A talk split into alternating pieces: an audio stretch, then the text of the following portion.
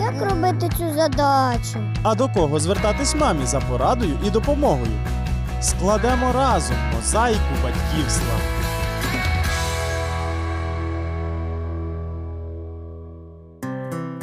Вітаю! Ви слухаєте програму Мозаїка батьківства. З вами Олена Стангеліні. Кажуть, із народженням дітей у домі зникає порядок, гроші, спокій і безтурботність, і з'являється щастя.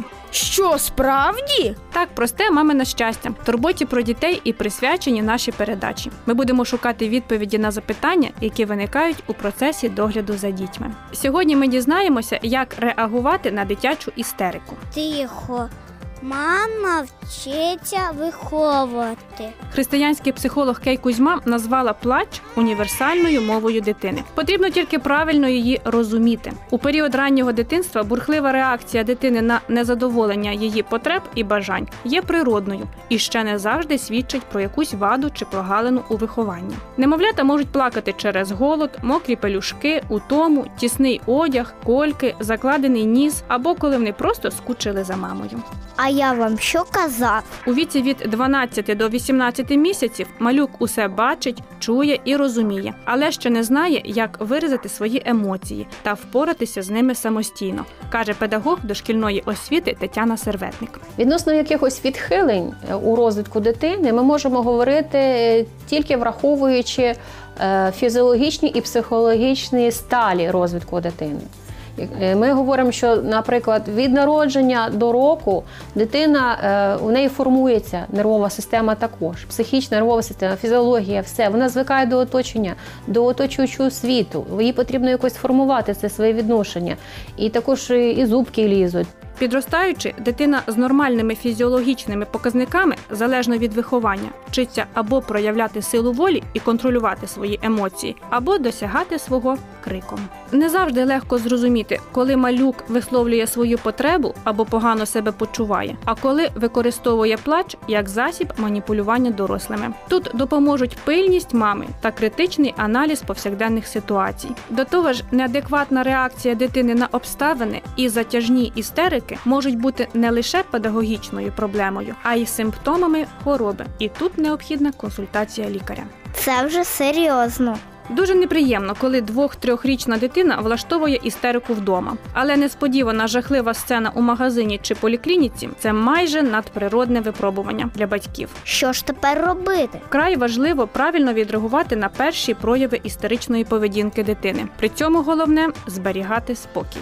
Ми не будемо зараз цей момент, коли ви в магазині, розповідати вам довго, що чому виникла ця проблема. Будемо говорити про це потім. Зараз вам потрібно взяти свою дитину спокійно, можливо, навіть е, підняти її, сісти напроти дитини, подивитися в очі в очі, е, е, можливо, обняти. Тому що все ж таки це дитина десь, можливо, захопилася, да, і вже сама е, ця нервова система не в стані зупинитися. Це може бути і навіть до роботи доходити. Ви знаєте, бувають різні ситуації. Тобто і тиск може бути піднятий, все що завгодно. Тому треба обняти, можливо, вмити, можливо, дати водички попити, ну так обережно, да? і сказати, коли дитина, ви бачите, вже може подивитись в очі, і ви говорите, так не можна себе тут поводити. Потім потрібно зробити паузу і сказати, взагалі так не можна себе поводити. Якщо є можливість, відволікти дитину, тому що важких пояснень вона не зрозуміє в силу своїх е, психічних можливостей і віку свого, потрібно просто її відволікти. Тобто, чим е, прояв психічної ось такої реакції е, агресивний, да, він, е, можна сказати, навіть не стриманий, то тим спокійніша повинна бути ваша реакція. Обов'язково. Тобто навіть не важливо, що ви говорите, а важливо найбільше, як ви говорите, яким тоном ви говорите. І, і в майбутньому хотіла би теж наголосити, що коли ви виховуєте дитину, тон і зауваження повинні бути спокійними, а похвала емоційною. Істерика любить глядача, а тому, ставши свідком драми, найкраще, що можна зробити, це спокійно перечекати бурю, яку здійняла ваша дитина, і не звертати уваги на вереск інших дітей. Це справді допоможе? Щоб не провокувати істерики, перед виходом з дому переконайтеся, що дитина одягнена по погоді, не стомлена і не голодна. Візьміть із собою пляшечку з водою. З іншого боку, схильність до істеричної поведінки не з'являється зненацька, а формується поступово, починаючи з перших місяців життя.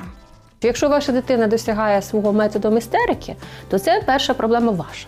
Тому що не сьогодні це почалось. Це ще почалось, знаєте коли? Це ще почалось, коли дитина ваша лежала в пелюшках і в кроватці. Можливо, дійсно, ви стали причиною цих ситуацій. Можливо, на кожен е, е, запит дитини, потребу дитини, ви не дивлячись, потрібно це їй чи не потрібно, да? яким чином, не задумуючись над тим, яким чином вплине на її виховання, на її е, характер, е, це догоджання. Ви постійно догоджали цій дитині своїй, да, відповідали позитивно на всі її потреби. Звичайно, якщо ви прийшли в магазин і ви їй сказали ні, вона не звикла до такої реакції. Для вирішення проблеми істерик у дитини необхідна єдність усіх членів сім'ї у поглядах і діях. На сімейній раді домовтеся про одну лінію у вихованні. При цьому наберіться терпіння. Якщо дитина звикла, що всі її потреби і бажання негайно задовольняються, і такий стан речей раптом змінюється, це може загострити ситуацію. Це Точно. Проте психолог Тетяна Серветник радить не боятися цього. Я розумію, буде певна криза, і вам потрібно готуватись до того. Але вам потрібно її пережити, ще це не так пізно. На любі, хочу сказати, отакі крапці вихідні ніколи не пізно.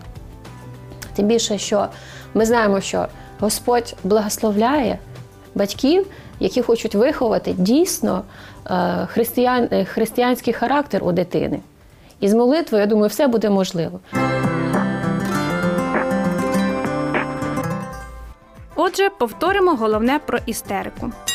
Кожна дитина проходить етап істерики. Чи стане істерика способом маніпулювання дорослими, залежить від їхньої реакції. Батькам важливо залишатися спокійними і упевненими, не йти на поступки, не виходити з себе, не кричати і не умовляти. Візьміть дитину на руки спиною до себе і мовчки залиште людне місце. Якщо ви стали випадковим глядачем сцени істерики, найкраща ваша допомога батькам не звертати уваги на дитячий вереск.